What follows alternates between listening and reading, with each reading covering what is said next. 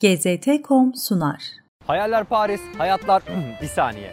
Gündelik hayatta çok kullandığımız bu önermedeki Paris, Midnight in Paris, Before Sunrise, Paris Jötem gibi filmlerde gördüğümüz Paris. Peki gerçek Paris böyle mi?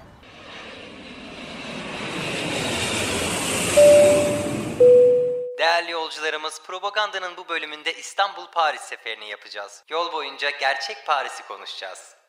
Paris'e gelen turistler bu şehir hakkında anlatılanlardan yola çıkarak büyük bir beklenti içine giriyor. Ancak Paris'e vardıklarında gördükleri manzara bu beklentiyi karşılamıyor. Yaşadıkları hayal kırıklığının psikoloji literatürüne girmiş bir adı dahi mevcut.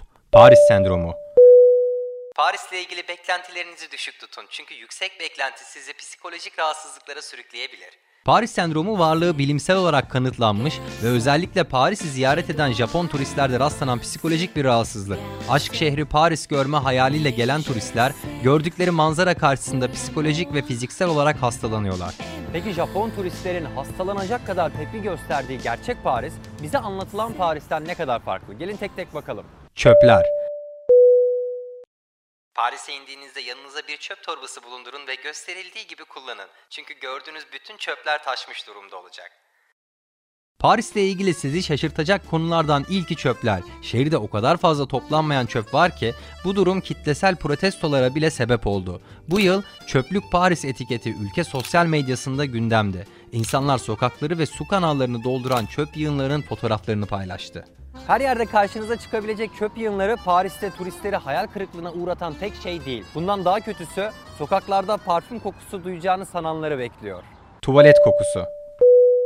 Paris'te yanınızda mutlaka bir mandal bulundurun. Sokaklarda rahatça gezebilmeniz için burnunuzu tıkamanız gerekebilir.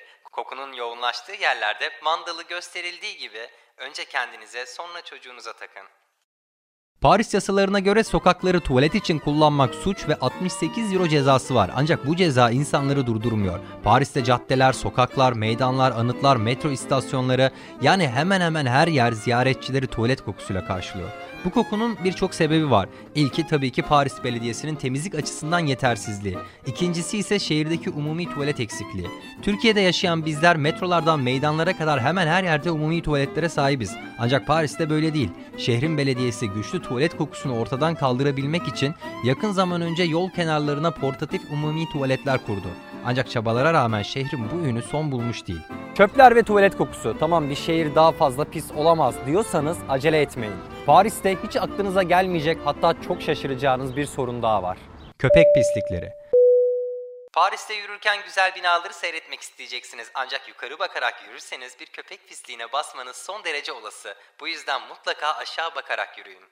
Fransızlar köpekleri severler ve her apartmanda köpek besleyen en az 3-4 daire var. Elbette bu güzel bir şey. Ancak Türkiye'de alışık olduğumuzun aksine köpeklerini gezdirirken yanlarında bir torba taşımıyorlar. Köpek bir yere pislediğinde öylece bırakıp gidiyorlar. Ülkemizde son derece kaba karşılanan bu davranış Parisliler için gayet normal. Bir köpek pisliği koca şehirde ne kadar büyük bir soruna dönüşmüş olabilir diyorsanız cevap vereyim.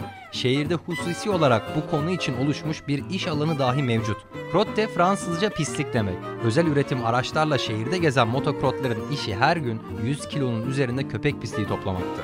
Gezdirdiğiniz köpeğin pisliğini poşetle yerden alıp